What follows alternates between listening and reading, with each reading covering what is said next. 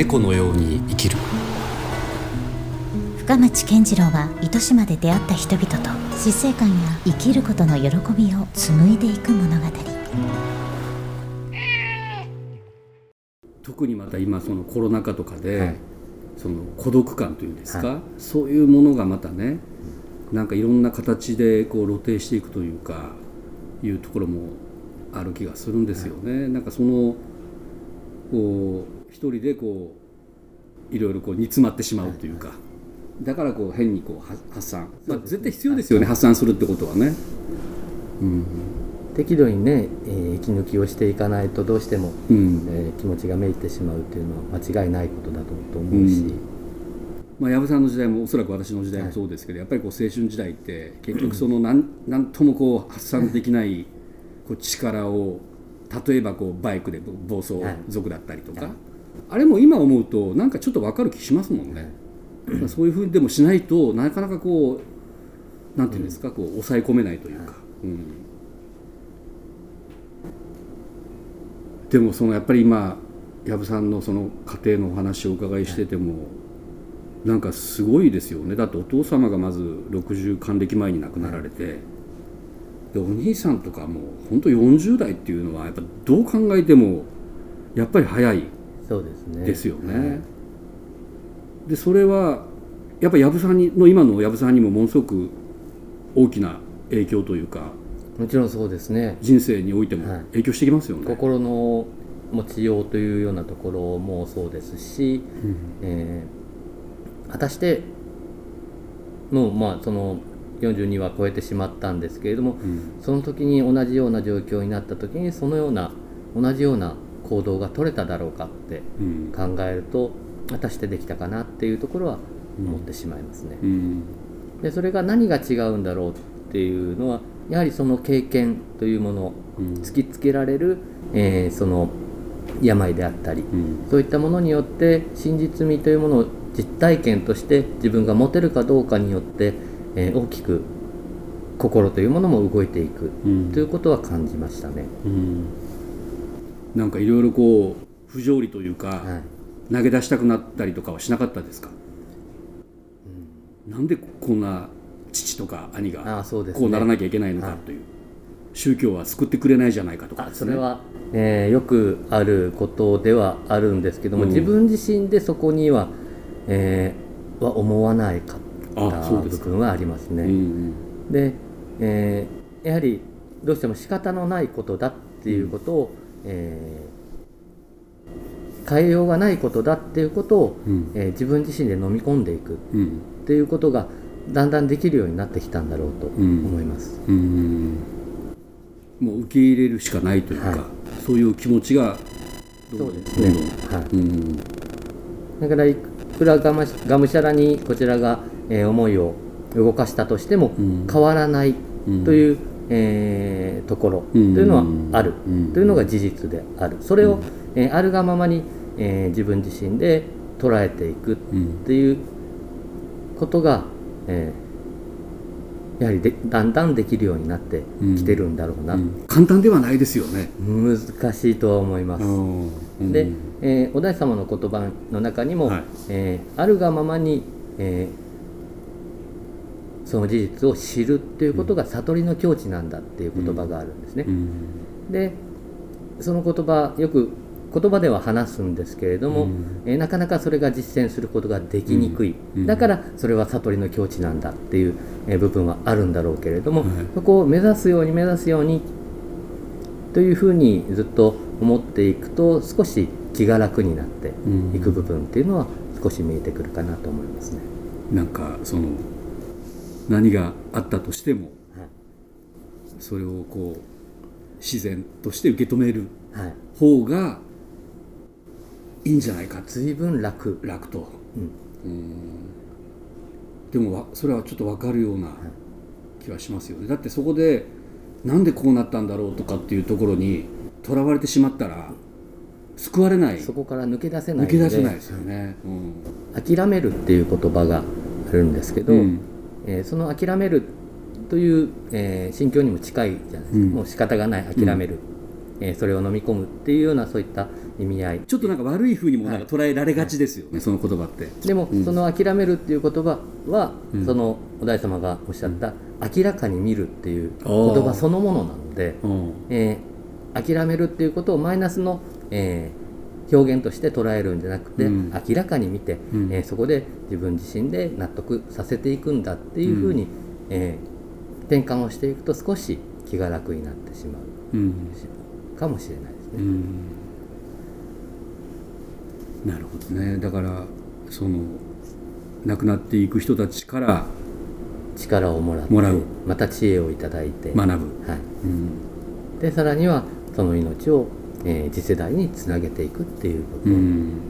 間違いなくその、えー亡くなられた方々から私自身もさまざまな影響を受けて、うん。こうやってお話をすることによって、うん。さらに、えー他の方に、うん。えーつなげていくその、えーリレーができていっているうん。と思っているので、えーそれこそ、えー亡くなられた方々を私の中で生かしていくことにつながっていくのかな、うん。えーその亡くなった方に対する、えーまあ、供養の一つうん。というふうにも、えー私は捉えてます。うん。なんかそういうこう命のバトンみたいなはい、ところなんですかね。そうですね。いや今藪さんのお話をお伺いしててその私の父も医者っていう話はしましたけど、やっぱり65で亡くなったんですよ、はい。でその時にもう本当にいよいよあの危ないとかっていう時にですね病院に行ってで私もやっぱりこう父とまともになかなかこう腰を据えて話すっていうことができないままそういうことになってしまってたんですけど最後にその父がですね僕にその病床で頑張れよみたいなことを言うんですよ、はいで僕からするといやいや親父頑張ってよみたいなね。もうちょっと生きてよって思う気持ちがあったんですけどなんか逆にその父親からそう言われたことがやっぱりもう忘れられないですよね。だからだから自分じゃないんですよねもうその時ってね亡くなるということが自分自身に突きつけられた時、そこで何を思うか。自分の命をがむしゃらに守っていくのか、えー逆に自分の、えー知っている、えー命に対してえーエールを送っていくのかっていうので、その方の終焉っていうのは大きく変わっていくんだろうなっうん。て思うんですね。うん。で多くの方々を、まあ、あのの亡くなられる、えータイミングであったりその後の、えーご家族のと、えー接することが多いものですから、その時にやはり、えー大きく2つに分かれる、うん。えお葬儀の時にもう皆さんにこやかに穏やかに、えー過ごされている、うん。えーご家庭の方と、うん。殺伐としている、えーご家族の方々。あというのはどちらが正しいという、えーことは言うことはできないんだろうけれども、えー穏やかに、えー過ごされていらっしゃる、えーお葬儀の、うん。えー方っていうのはやはりその思いというのがきれいに、えー子孫につながっていっているなといううん思いっていうのは感じ取ることができるし逆に殺伐としている時には怒りというその、えーマイナスのエネルギーというのが充満して逆にそこも、えーそのマイナスのエネルギーが子孫に、えーうん。受け継がれていくんだろうなということをなんとなく傍観することがありますね。まさにその因果応報じゃないそうでけど。ですすね。やはりその生き様っていうものがやはり、えー順番に、えーうんつながっていっているんだなっていうことは多く感じることがあります。うん。まあその職業職業柄というかやっぱ藪さんは常にこうそういう死というものとちょっと直面されるような場面って多いですよね。でそれで今みたいなこう違いみたいなものがはい、あるんですけどそれはもう何でしょうね。そこはどうしたらいいんでしょう。もしそこに気づくことができたのであれば、うん。えーもう救救われる方にうん。もう傾いているんだろうと思うんですね。うん。そこを、えー直していくことができるうん。第一歩大きな第一歩を踏み出されているので、うん。えーそこに気づくことさえできれば、うん。あとは、えー進んでいくことができると。どうしても気づかないで、えーそれをずっと代々繰り返し続けていらっしゃる方々っていうのは多くいらっしゃる。そのいわゆる根に持つというか。そうですね。ずっとそそれを。のあの無意識の中に根に持ってい,、えーうんいくというか、うん。それが受け継がれていく部分っていうのが多くあるように思います、うん。そんな藪さんからするとじゃあ逆に幸せな生き方、あるいは死に様はどういうふうに捉えていらっしゃいますか？えーそこはあまりよく考えることがなくって。うんそれも意識しない方がいいのかな？はいもしかしたら。それさえ。私はその今の、えー小中学校の頃はもうお寺という環境が嫌で嫌で仕方がなかったんですけれども、えー今となればさまざまな方々が、えー頼ってこられる、うん。えー祈ってほしい、えー祈っていただきたいですっていうようなそういったところに、えー接して、えーそれを一生懸命させていただくことが若干の喜びでもありますし、うん。もし、えー何かが、えー良くなった、うん。えー前進していくことができたうんというお話を、えー聞くことが一番の喜びでもありますので、うん。えーそれを繰り返していく淡々と、えー繰り返していくことしかできないですし、うん。えー繰り返していくことが私の、えー務めなのかなって思っているのでこのままでいいのかなっていうふうに漠然と思ってますね。なんかその人のためってこうすごい高尚な、まあ、善行のような気もするんですけど、でも実際それって自分のためみたいなそうですね。なんかさっきのね、まあ、はい。まさに自分がそれで報われるというか、自分がこうそこで必要とされていたはい。何かこう役に立てたみたいなことが嬉しいと感じるっていうのは何かそこの自分の存在価値みたいなものに気づけるわけですもんね。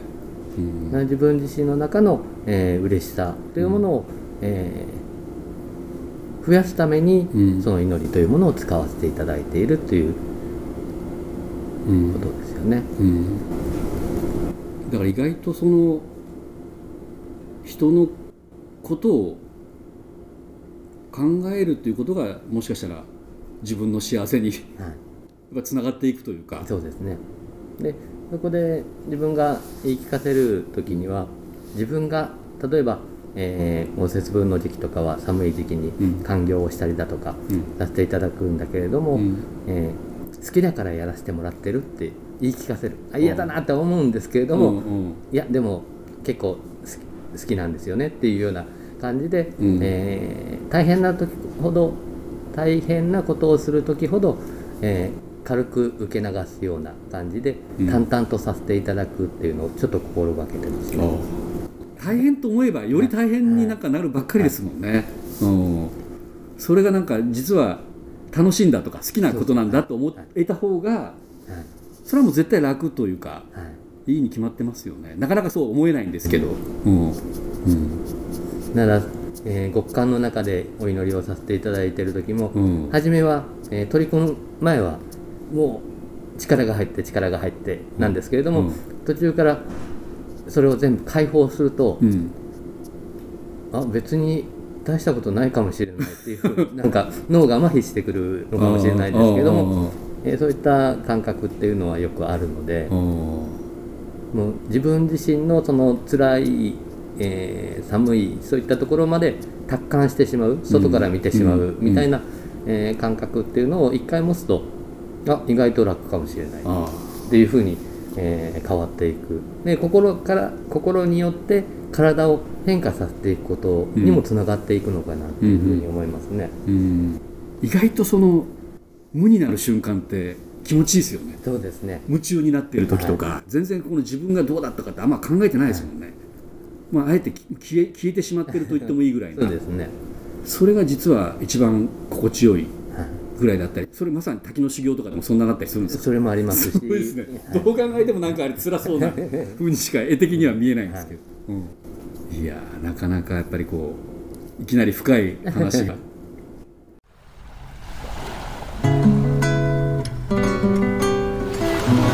猫のように生きる。